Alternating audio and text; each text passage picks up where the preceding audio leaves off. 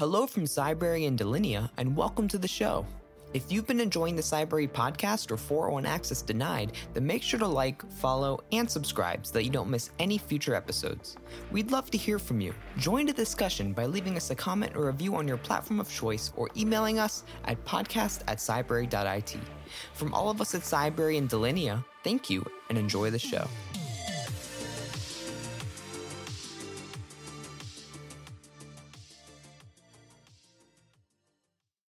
Hello, everyone. Welcome to another episode of the 401 Access Denied podcast. I'm Joe Carson, co host of today's episode, and I'm the Chief Security Scientist and Advisory CISO at Delinea. And I'm pleased to be joined with the awesome Chloe.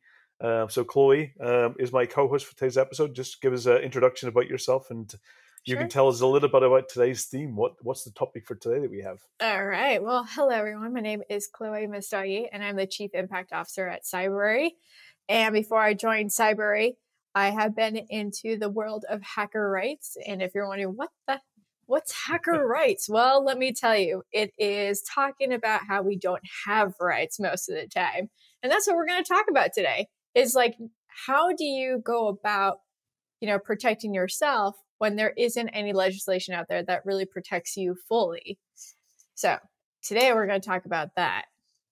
Absolutely, and that's that's always a challenge. It's it's always important to know. One of the things I find is for me uh, when I'm doing basically, you know, it's always important. I always prefer calling myself the ethical hacker because just kind of that just gives the difference in my motives. My motives is always about making the world safer.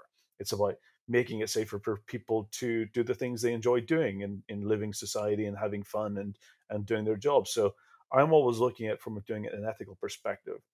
And it's really important when you're doing hacking, it's so important to understand about what your rights are, um, what you can do legally. And also, I travel quite a lot. So I also have to know the laws in different countries and the laws in different societies and the rights and what, what I can bring with me and what I can't bring with me. Um, so it's really important to understand about kind of how far you can go, where's that line, um, and how to make sure that you, you know, what how you stay protected and also even not only about even the rights but also how i make sure that i'm staying safe as well uh, because even when you're doing ethical hacking you also do become a target as well so it's also important to understand about what things i do uh, so chloe just interested in anything that comes yeah. to your mind when it comes to these areas especially when it comes to the right side yeah. So, I mean, uh, so every country pretty much has anti hacking laws and then you have copyright laws. And you might be like, well, what does that have anything to do with each other? They, there's a, there's a chilling effect basically there. So basically, anti hacking laws is used if you are using an application differently than you know what you're supposed to that you didn't follow the guidelines. Um, but a lot of times the anti-hacking laws are actually applied to employees at tech companies. We see it all the mm-hmm. time where they have access to a certain application but they use it for a different purpose and thus the company goes after them for using it for a different purpose.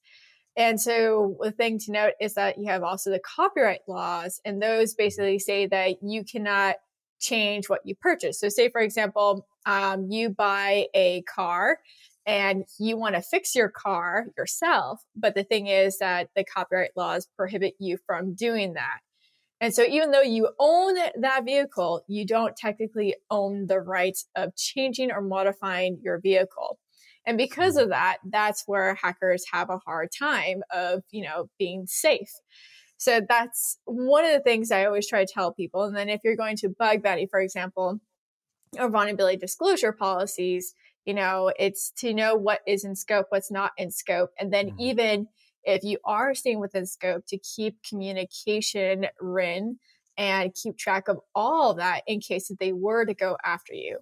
Most of the time in the US itself, things have changed and has gotten much better when mm-hmm. it comes to anti-hacking laws. So we don't really see any cases of federal um, going after the hackers in the community um, that were, you know, trying to share a vulnerability that they found and they didn't exploit it or anything like that. So they did mm-hmm. it in an ethical way, we say. Yeah. Yeah. Um, but we do see it happening quite a bit in local areas. So like your county, your city, mm-hmm. and those and, and companies they use most of the time for that. And so that's why we're kind of where we are today, where we don't really have protections as security researchers at all, because it's very hard to change that law because it's used so much by major tech companies that have lobbied so much to keep that law in place still to this day.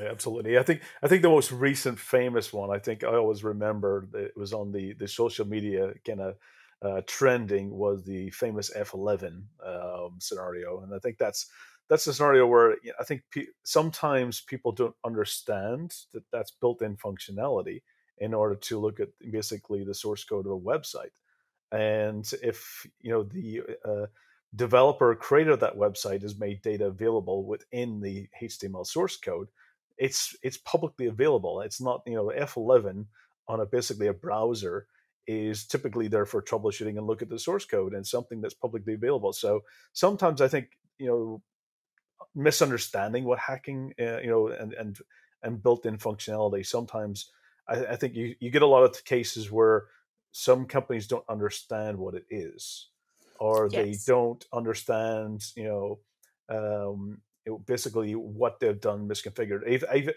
it was a weev. I think that even it goes back to the original weev one so weev was basically a well-known internet troll who basically I can't remember which uh, telco company, um, but simply he just found that you know their website uh, by changing the number at the end of the URL basically uh, unveiled another personal uh, person's account, and he went through basically and of course the problem is, is that when you enumerate that, you know. I've always kind of when you're when you're creating a new set of data that's something that you always have to be careful with. And I think what we've ended up doing was he copied that, he enumerated the data and then uh, made it available to a journalist. And what you've done is that uh, you've created a new data set. And I've also been in the scenario, I get my kind of hand slapped one time by Europol uh, when I basically uh, created two breach databases and created a linked a link between the two, an index and that's where you're starting to go over the line of legal boundaries. Because in Europol's eyes, I was creating a new breach by combining two data breaches together. And that's something you always have to be careful with is what you have to really understand kind of where your limits are. And that's what you're, you know, when you're talking about, you know, going into bug bounties and understanding the scope, it's so critical. I've even seen situations where uh, you're given a set of IP addresses for a pen test and all of a sudden you go and it's so important that you enumerate those IP address ranges, who owns them, I, and I, I can't kind of say this enough is that don't just double check but triple check uh, because I've seen cases where all of a sudden you might be giving a set of IP addresses and a few of those IP addresses may not be in ownership of the company. It might be cloud services. And that, that sets a whole new rights issue um, if you all of a sudden, you know, from doing something that was scoped that was on premise, and they accidentally give you IP addresses which are cloud based, and that might be AWS, it might be Azure, it might be Google Cloud, and all of a sudden you might be targeting uh, something that might be shared services, where that company that has given you permission has no accountability, no permission to give you the ability to do a pen test yeah. against those IP ranges. So I can't emphasize the importance of double checking, triple checking everything um, to make sure that when you're in scope, that you know that you really do understand that you are in scope, especially when it gets into those things. So um, I think it's it's one. Eh, the good thing is there was a law that was recently changed. I can't recall the, the name of the law, but um, it was a federal law that uh, was about the computer misuse, and it gets down to yeah, it gets down to about the motive behind your intentions mm-hmm. but again that's very up for debate. It's it, it's not it's it's a little it makes it a little bit flexible in regards to that your motives your intended motives were for good reasons. Um, but it's still not a you know it's not a catch-all for for ethical hackers. Um, so you you really always have to make sure that whenever you're going down if you've given something um, of a bug bounty or something of a pen test or you know red teaming activity um, that it's always important to understand go down to the fine detail understand at what scope that you have make sure that you verify that that is the intended targets and there's no typos. I've seen typos also causing lots of issues. Um, cloud services, shared services. Um, so it's really important to make sure that you double check and verify that what's what you're given is correct and accurate. And keep don't a record. don't assume. You want to keep a record. Like when the the the one case I always bring up is the DJI case. Yep. So basically, uh, uh, researchers that came across DJI, they launched their own bug bounty program, and they state what's in scope, what's out of scope. But they sent an email to confirm, having in written, you know, communication, and in the in communication, it Mhm. shared yes, those these are the following things that are in scope. So they submitted a bug, and then when it came to a payout of 30k, uh, one of them walked away from it because the contract itself did not apply any, you know, support and protection for himself. And so Uh-huh. he walked away, not taking the 30K. And what happened was that DJI freaked out. They thought that this was going to become a PR situation. Mhm. So internally, they were having communications in the email chain that they were communicating him with. So he was able to see internal communication saying, This person is a threat. We need to go after him. And he just kept silent. And then he gets a notice saying that he violated the CFA, the Computer Fraud and Abuse Yeah. Act, even though he stayed within scope and double checked and everything like that. So what he did was that he published a blog which had all the written communication, also mm-hmm. screenshots of the internal communications that they forgot to note that they are sending it to him directly at the same time. and he got out of it. But not everyone is very lucky in those cases. So it's one of those Yeah. things like even if it says within scope, double check before you submit any bugs. If they don't have vulnerability disclosure policies or a bug bounty program, Mhm. I highly recommend you not submitting bugs to them if you can. Instead, go to someone that you know that may work at that security team to find Mhm. out what would be the way of processing this information. Because what I've seen sometimes is hackers in the community don't know the the right way of communicating that they found something, so Yeah. they'll publicly tweet something, or they will publicly post something on Facebook or LinkedIn, tagging the company saying, "I found this vulnerability. Please contact me." as a way to get them to get in touch with them because they don't have vulnerability disclosure policies. And if you don't have VDP and you don't have your email address of who to contact, yeah, this is a way how people will do it. Um, it's not the best way of going forward. The other one is that usually people will DM these companies, but you know, who owns those Twitter accounts, that Facebook account, that LinkedIn account for that company? Marketing. You think Might- marketing is going to do anything with that? Probably a No. PR company as well. Yeah. that, that might be third party. It might right and it could be people. and Yeah. so then they're like oh Yeah. we have a situation here they escalate to a legal team Mhm. or pr team and what do you think they're going to do they're going to find any way to squash you so i mean it's such a maze and i honestly believe that every single company at this time should have vulnerability disclosure policies that are very easy to Mm-hmm. Not where you're signing your your life and your rights because it's 50 pages long I mean, just like straightforward, this is what's in scope, and everything that's not Mhm. here is out of scope. Third parties, contact the third party. Don't contact us about it.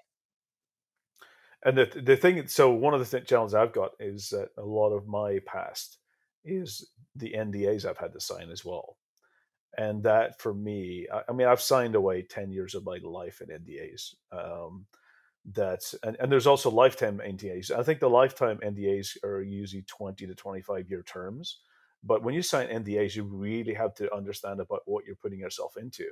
Uh, and the restrictions, especially when you're getting into vulnerability disclosure or you're revealing uh, a vulnerability or you know CVs and so forth, you want to make sure that when you're getting into NDAs, you want to make sure what that boundaries are, um, what those limitations are, what the lengths and terms are, um, because when you're getting into a lot of legal talk, it's always important to make sure you actually get what what that means in in in real English and real language and real understanding, because um, a lot of lawyers will have up for interpretation when they put things in, in, in, in legal frameworks.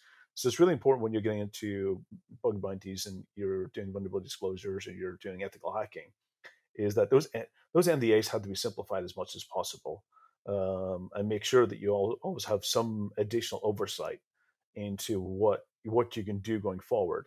I've seen NDAs uh, in bug bounties, which means that you cannot go and work for uh, or do penetration testing against like companies um, uh, for competitive reasons, which is like why um, are those restrictions in place. So I think it's also really important to understand when you're getting into those the NDAs uh, and have simplify them as much as possible. Um, you don't want to get in the situation where I had you know 10, 10 year NDAs. Um, yeah. Ideally, they should be you know for the term until the vulnerability is disclosed, um, and then the NDA is kind of you know done.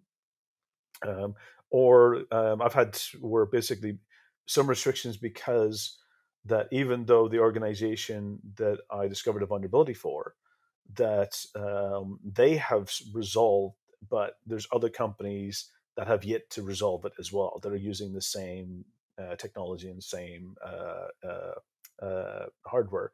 So you get into situations as well that sometimes they do go longer than the contract that you're working with directly, just because there's other major organizations that may have not, uh, you know, fixed the vulnerability themselves. They may take much longer. So it's also really understand the terms as well. I think that I, you know, I, I, probably wish I knew more when I started off doing this earlier and got better um, NDAs in place. Um, just because of you know the, the length of time that I you know I, I, I wish they were shorter to be honest. Yeah, I think like most of the time it's about 90 days. Like you Correct. cannot from a vulnerability you know, disclosure. Yeah, once yeah. you discover to to making it public. Um, but, but depending on the severity, yeah, depending on the severity, mm-hmm. I, I, always understand. That, you know, for me, because I've been I've been um, my background was in backup and recovery and patch management. That's where I spent a lot of my early days of my career was was patching systems, uh, things Stuxnet vulnerabilities, the patches, um, you know, the SMB, um, Eternal Blue patches. All of that was my background in understanding about what the vulnerabilities are and the patch management processes and, and updating and, and, and you know, securing systems, and then the backup recovery process. So I do understand that not every vulnerability is equal and that not every you know i've worked with maritime companies and critical infrastructure to power stations and water supply and, and you just can't patch those systems easily so you have to, depending on on one is the severity of the the, the vulnerability, and also the time that it takes to update and patch those environments. You have to take those into effect. Um, so 90 days is the kind of the ballpark figure. You know, that's what ideally you want to be at. Um, but depending on the environment and infrastructure and the how hard it is to patch those systems, you also do have to take those into effect. So I've seen variations from the 90 days to even several years just because it's not just a software problem it's also a hardware problem and to replace the hardware somewhat you know in a power station can take some time um, and a ship you know it, it, to take a ship out of uh, operations is is very significant uh, financial cost so so I do understand it from my side. Yeah, I, am just not working in software, and sometimes there's a lot of critical infrastructure. So therefore, you do have to be flexible in, in the criticality and the impact and the difficulty in patching um, in those scenarios as well. Yeah, exactly. We just first need to convince like most of the Fortune 200, 500 companies yep. at this time because majority of them still don't have vulnerability disclosure policies. So until then, we have a problem because yep. we have to get that fixed and then we can at least have some sort of protection.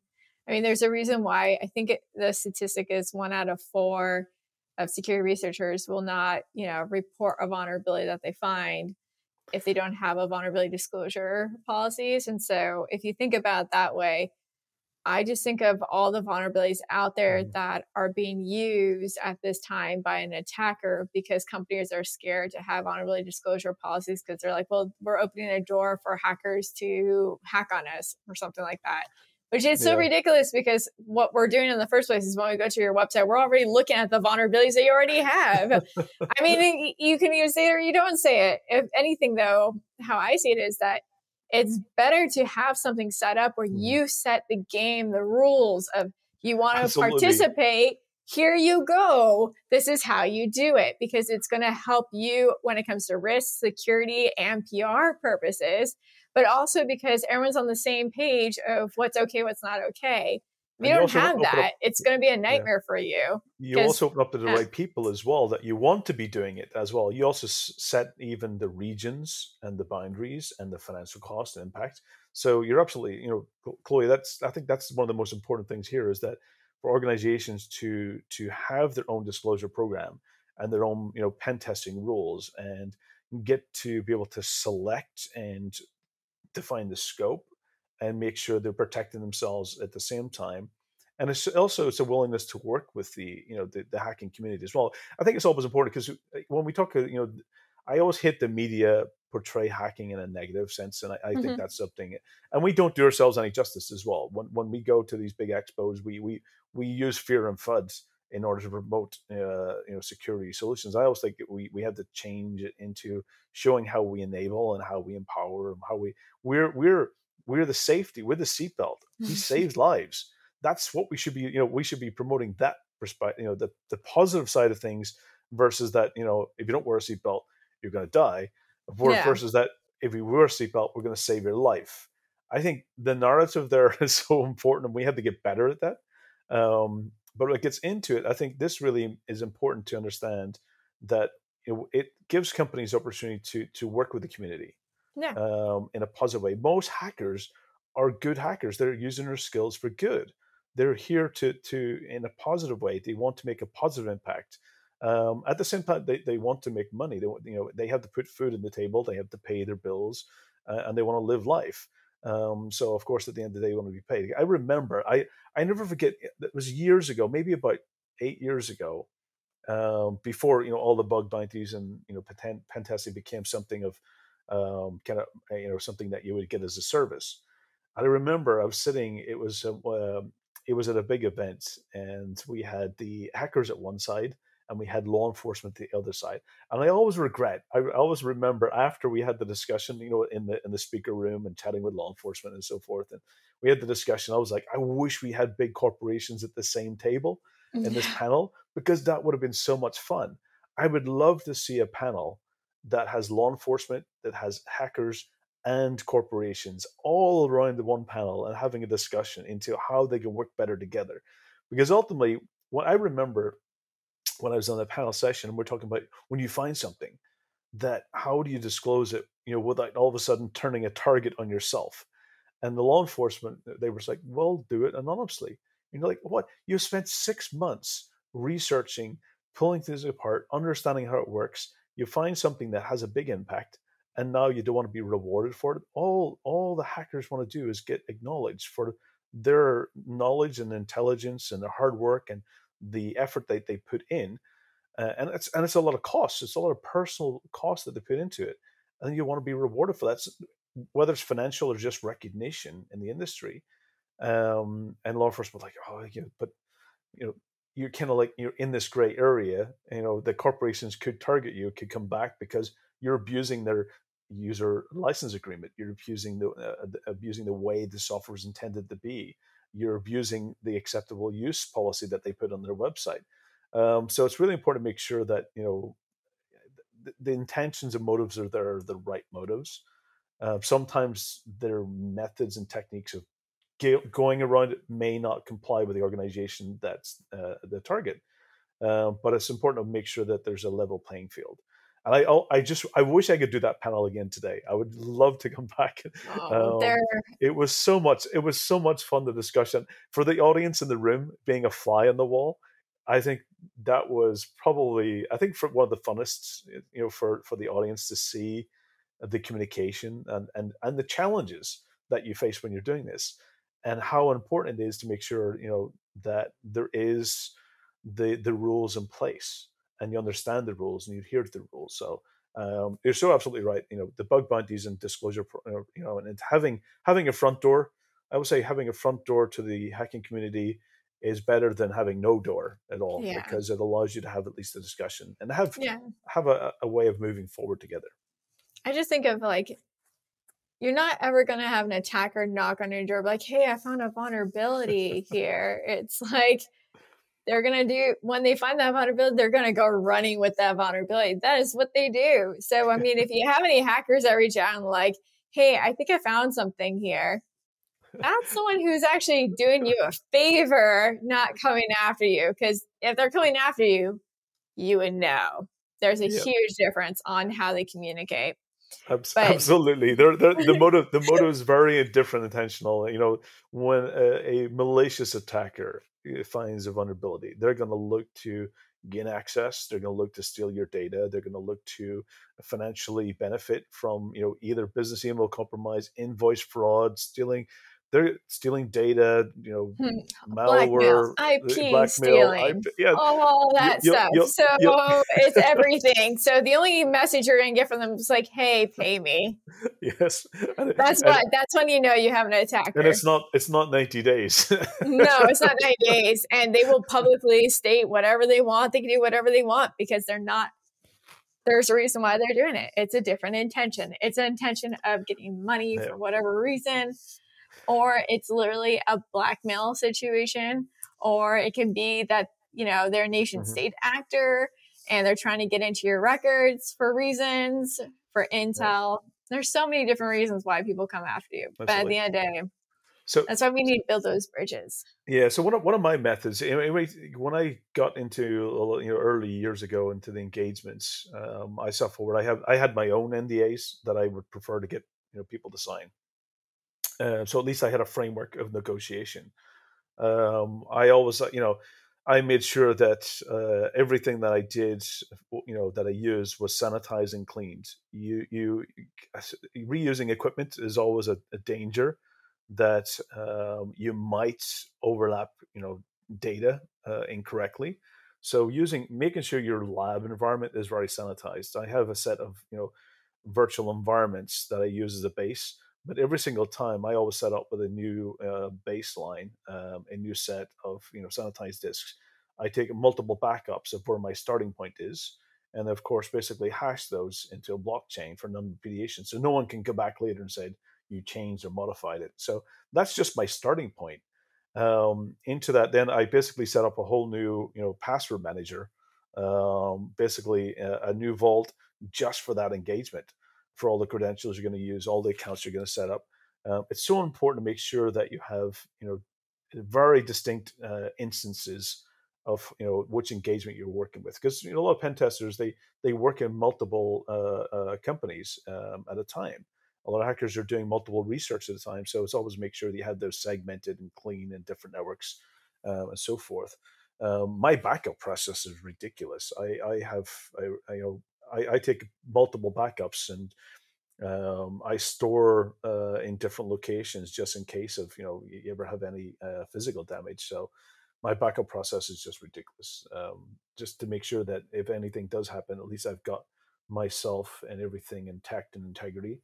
Um, the password process that I have to make sure, because when you get into a lot of, um, it's really important for ethical hackers as well as you're going is that what you don't want to do is take your um, your pen test and create a vulnerability by you know creating a, a, a backdoor, persistent backdoor that has a weak credential.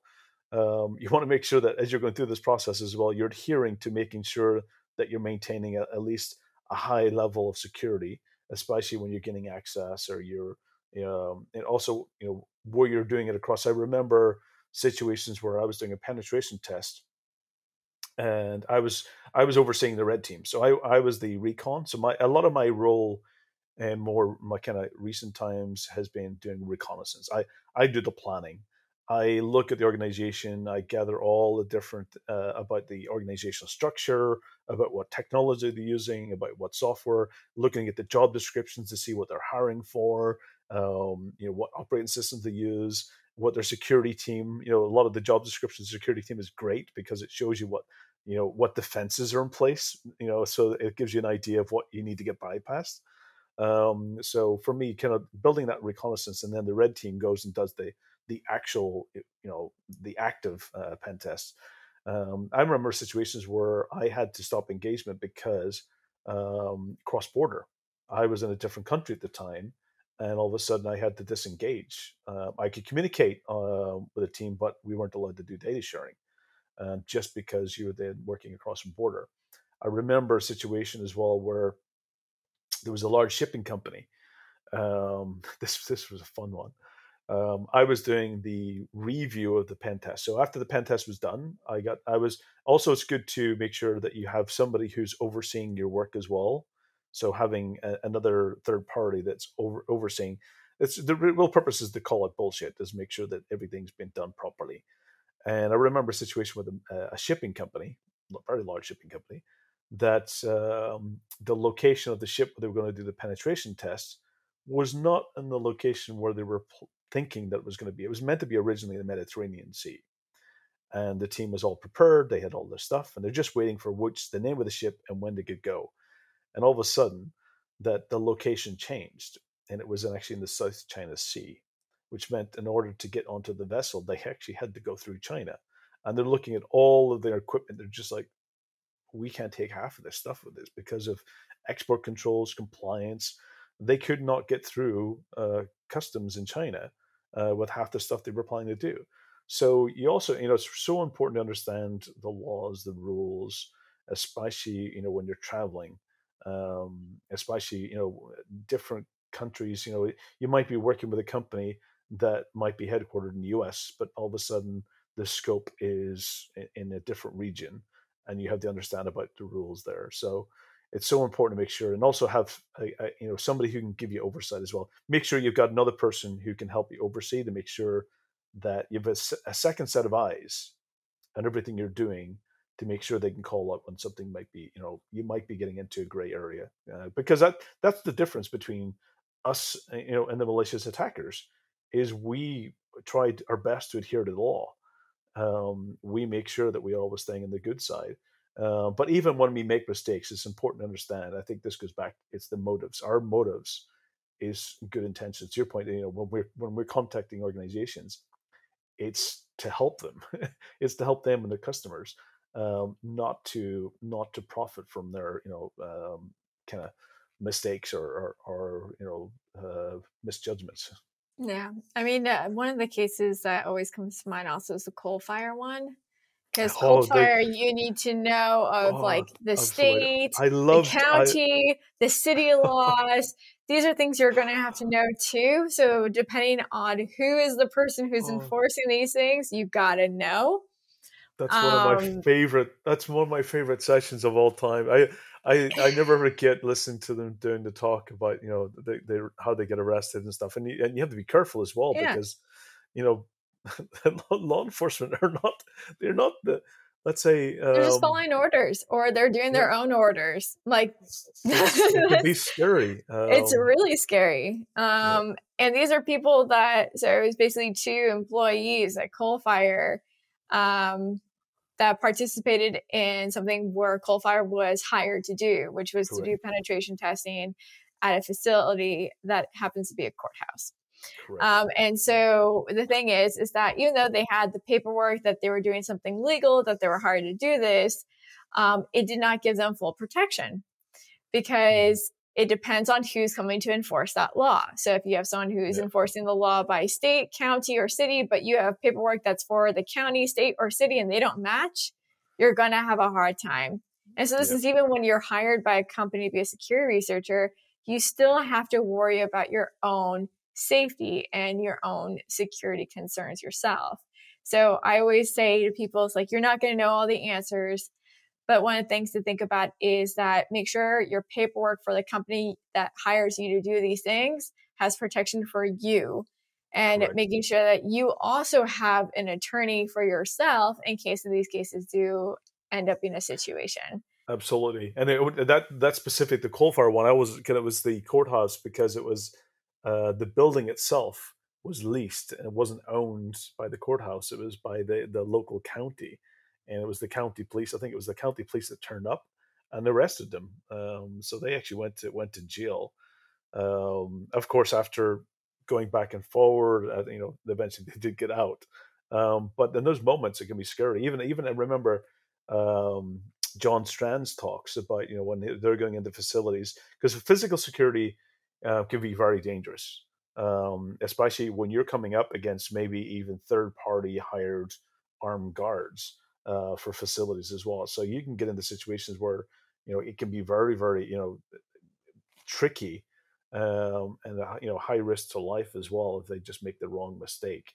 Um, so I think it's really important to understand absolutely what, what, what your liabilities are and what you're protecting, and that's why one of the things I mentioned that you know earlier when we talked about the scope of you know IP address ranges on premise and cloud.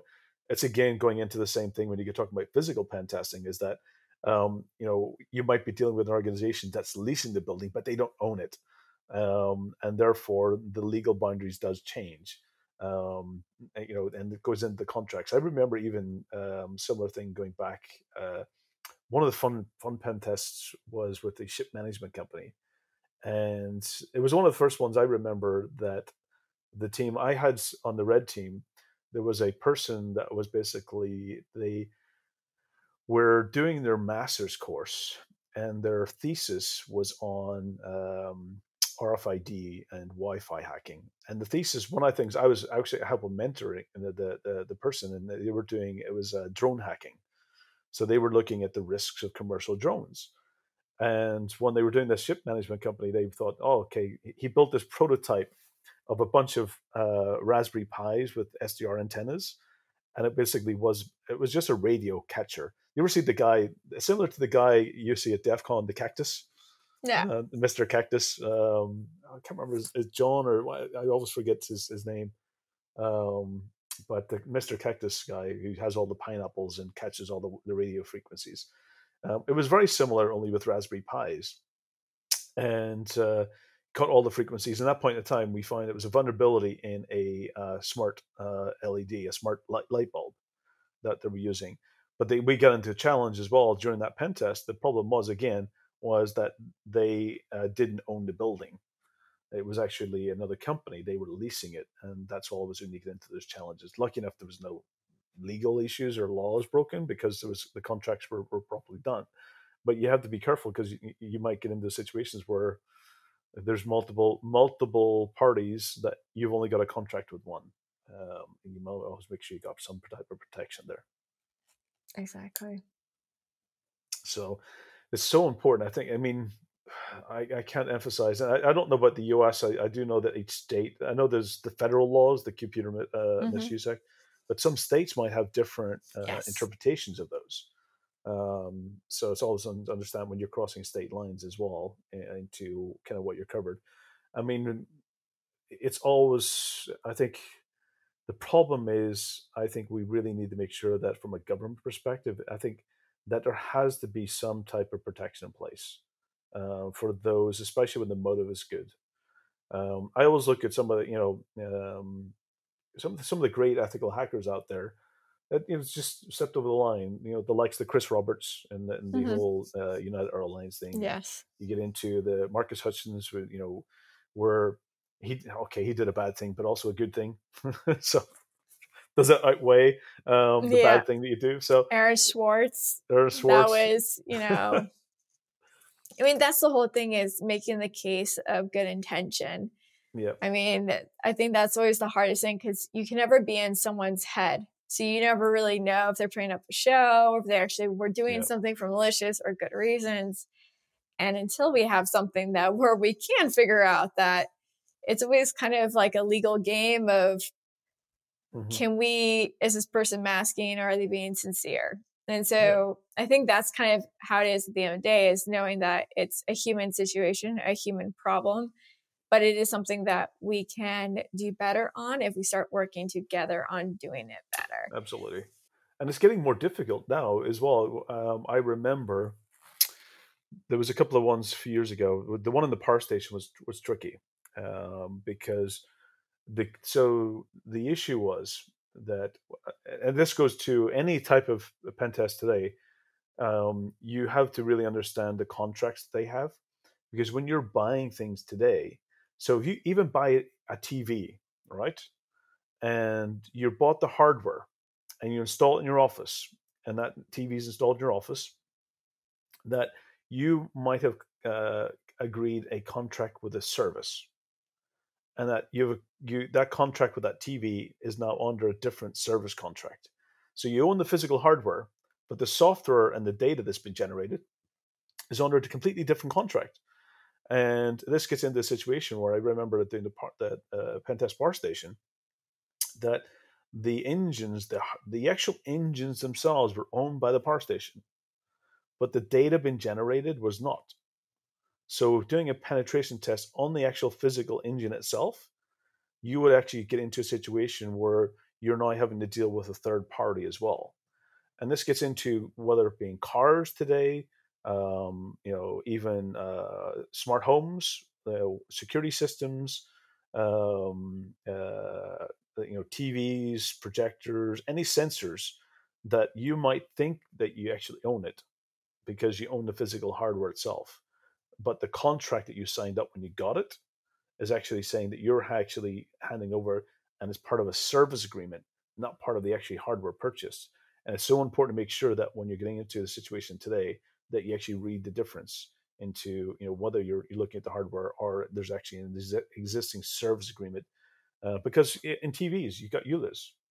Um, in order, if you're using a service like let, us say um, you use a TV as a uh, uh, initial access because it's got VNC enabled on the TV. Um, you have to check and make sure what service agreement you've actually in place for that TV. And so it gets so tricky today, especially with you know hardware versus this the service level agreements, especially with manufacturers. Um, so I think it's that's a tricky area um, that is you know that's it's a bit challenging, especially that data is going across countries. Um, so yeah, it's always important. That's that's one thing that I've seen is the contracts getting much more complicated. That there's no very clear line into who, who owns what, um, especially when you get into pen testing. Yeah, that whole terms and conditions. You know, like, okay, let's go read that Apple 50 page thing where it's basically, you know, they own own my life or my soul um, I mean, that's yeah. the reality of it, right? We don't really look at it. We just sign in, move on because we don't have time to read 50 pages. Yeah, I and love I the love the EULA, the, the EULA one where they actually had at the end of the EULA that if you actually uh, call this number, you'll get I think it was like a thousand bucks or something. I oh, thought that was brilliant because no one ever called the number because no one ever read the EULA to right to the end. And that uh, that's where we are in society. It's like, oh, if everyone else is signing it, okay, we're good but that's the reality is that you know none of us are really attorneys doing this episode, yeah. by the way, everyone. So please don't take our not, our stuff not, as legal advice. Yeah, yeah, this is not I legal mean, advice. This is just to make sure that you, you should you know do is read these things before you sign. Um, and you know also make sure you know someone who can be a contract lawyer who can review your stuff for you I mean, the contracts are written for other attorneys, not for the average person. So just note that they are, you know, it might be good to know someone like that. Um, and then if you're looking into like, well, how do I even go about creating vulnerability disclosure policies for my company? I do mm-hmm. recommend checking out disclose.io. Um, it is a great place to get those policies that you can, uh, you know, copy and paste, put it for your own, but also you can have your legal team review it ahead of time. So that's a good way to get started. And I mean, honestly, at the end of the day, we have to have bridges in this community. Otherwise, things are going to stay insecure. Absolutely. And why not and just use people that, from all different walks of life to find the vulnerabilities that your security team can't? And that's okay. That's the reality. Diverse eyes mm-hmm. are going to find something different. That's why we, we need to have bridges to keep each other safe. Absolutely, because you could never be an expert in everything and your organization, your focus. What your your team, security team, is meant to understand is your business and how your business functions. And they're not going to be the security experts in everything, and that's why it's important to surround yourself. That's what I do. Is I surround myself with really intelligent people in certain areas and expertise in in things that I don't know, and I go to them and ask for them for help and that's what the bug bounty community is all about. That's what disclosure uh, uh, uh was. It uh, you know uh, was it uh, programs are all about is to make sure you get the people with specialized skills in those areas that can help you make sure you do the right thing and secure as best you can. Um, so it's all about working together. And I think that's one of the important things I think is that we have to build those bridges. We have to have the community working together. Um, and we have to show that the motive's there. And the organizations need to make sure that they have front doors uh, into, you know, uh, and, and reach out to organizations that have them maybe you you you don't know you you don't want to do it alone and there's other organizations that you've seen have created these bug bounty programs and go and see how it works for them. And if you're a hacker and you also want to learn, there's a lot of bug bounty platforms and, and out there that can give you mentoring and how to do it right. Um, so definitely, you know, you know, get, look at different, um, and there's great mentors out there as well. I think you know, um, Stoke has some amazing videos, uh, which we had in the episode before about uh, doing bug bounty programs in communities and how he got into it. Um, so definitely look for the people who's done it. Get advice from them if you're a hacker. Um, if you're an organization, you want to make sure you have a good front door and play, you know, set the rules yourself. Then look for other organizations that have good uh, um, kind of was it uh, programs in place. I think that's you know that's how we bridge the gaps. That's how we all make the world a safer place is by making sure we have a good way. And I think what what's important here, Chloe, as well. It's foremost it's a fundamental way to communicate and get on the same page. It's all about communication. That's ultimately what the you know the program's there for is to create a, a means of communication and uh, boundaries. Uh, yes, absolutely. what what what's what's what's okay and what's not okay, uh, and that's definitely that's you know that's how we we we control it, and that's how yep. we make sure we you know it becomes regulated. And I would definitely love you know a law to to provide some protection. I think EFF is also the um, a great you know they're there to provide some protection. Um, so it's always important. You know, I think they're doing a great thing out there as well. It's always make sure give them a shout out. Yeah, exactly. And then like for anyone who is on marketing teams or PR teams, if you are being contacted by a friendly hacker, um, I highly recommend not bring it to legal team and be like, we got to shut this down. Instead, bring it to the security team for them to then follow up to see if this is actually something of a, a potential vulnerability or not. I mean, Absolutely. that's that's the only way we're going to learn is is making sure that everyone is aware of security and good security practices. And one of those is from marketing to make sure whoever owns you know your social media to be able to follow through. And same with sales emails. If you get anything from a hacker or security researcher reaching out be like hey i found this vulnerability mm-hmm. forward that to the security team. Don't forward it to pr or marketing. Just forward it to security and they'll take care of it. Yeah. if it's going to be a legal issue they will give it to legal. Trust me they know this very well of when they need to get legal involved.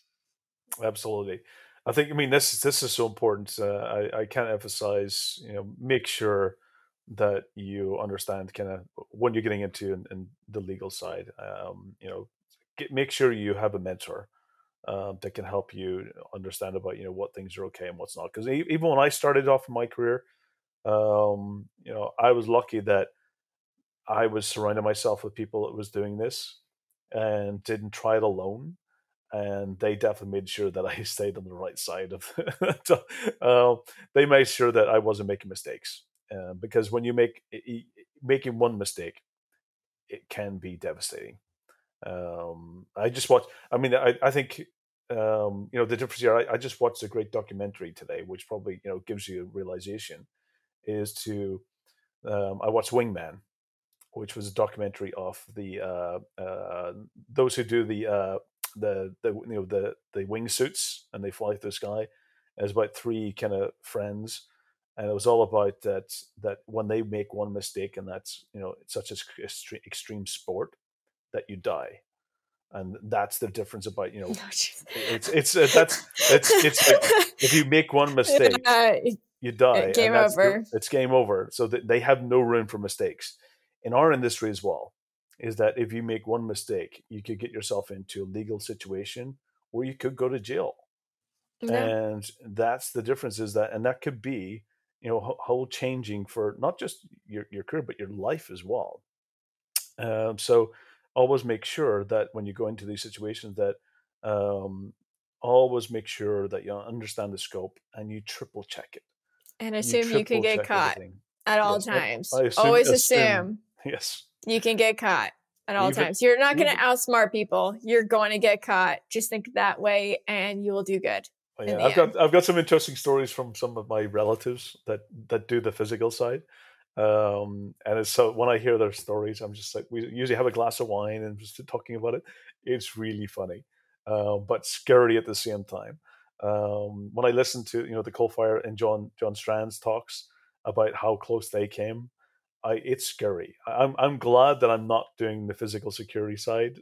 I'm glad that that's something that, um, but always assume you're going to get caught. Always make sure you've got the get out of jail free card, and Yeah. that's your protection and rights. That's that's what you fundamentally and your get out of jail keep free card is how much you do the preparation homework before you actually start doing the work. So make sure you actually you know make sure you do a thorough detailed check on everything. Um, I will say I even don't just double check but triple check everything. Yeah. That and be definitely make sure. kind. Yes. Be kind when you communicate with them. Don't set it up as like you're gonna pay me now. You're Yeah. you submitted a bug. Doesn't mean you're gonna get paid out. You might get kudos. You might get an You offer. might get a high five. you might get a high five. Um, but don't assume you're gonna get paid by finding a vulnerability. So just be kind, Yeah. be nice, and you'll be okay. The thing is, is that if you're communicating where it comes off as if you're demanding something or you're too aggressive, that's going to set you up for having a bad situation down the road. So be overly sweet, kind, and you'll be okay. But always think- keep a backup of everything. Backup of everything. Absolutely. And I think that's very wise words to, to end on this. Um, because yeah, absolutely. It's it's so important to how you communicate is so critical. So Chloe, it's been awesome. I think for all the hackers out there or the organizations and law enforcement, we need to work together more um, Yes. as a community because we we all have the same motives. We all have the same intentions is to make the world a safer place. So let's make sure that you know we you know hackers are able to use their skills for good and make you know help your organizations help the world um, and have you know good understanding of hacker rights we we probably need to get a good visibility in, into you know we've got a lot of good codes and, and codes of conduct but you know i think we need to communicate this more and make sure I that we help The last thing you want is all the security researchers in the world to go on strike for rights. Oh because then goodness. we're going to have a very scary place during that strike. So why not just make it a good, safe Mm-hmm. place for everyone and just start building those bridges and and building those bridges even stronger so they Absolutely. last for a lifetime. Chloe, it's been awesome talking with you on this topic. Likewise. Um, and Thanks. I really enjoy it. It brings back a lot of memories over the different things. Some things I can talk about, and some things are still like, you know, the NDA stuff. you have to always be careful. Um, but it's been awesome. And I think that the audience is going to get a lot of value from this session today in the podcast episode. So thank you again. It's been a pleasure. And for the world out there, you know, this is another episode of the 401 Access Denied podcast uh, with both your co-hosts today, Chloe and Joe. Um, it's been awesome. Stay safe. Um, you know, hack legally, have fun, uh, work together, build bridges, uh, all important messages, and tune in every two weeks for the 401 Access Denied podcast. Subscribe wherever we have the subscription button to make sure you get all the latest episodes and stay up to date. Take care, stay safe, and again, thank you. Learn how your team can get a free trial of Cybrary for Business by going to www.cybrary.it/business. This podcast is also brought to you by Delinea. Thycotic and Centrify are now Delinea, the leader in privileged access management. To learn more, visit delinea.com.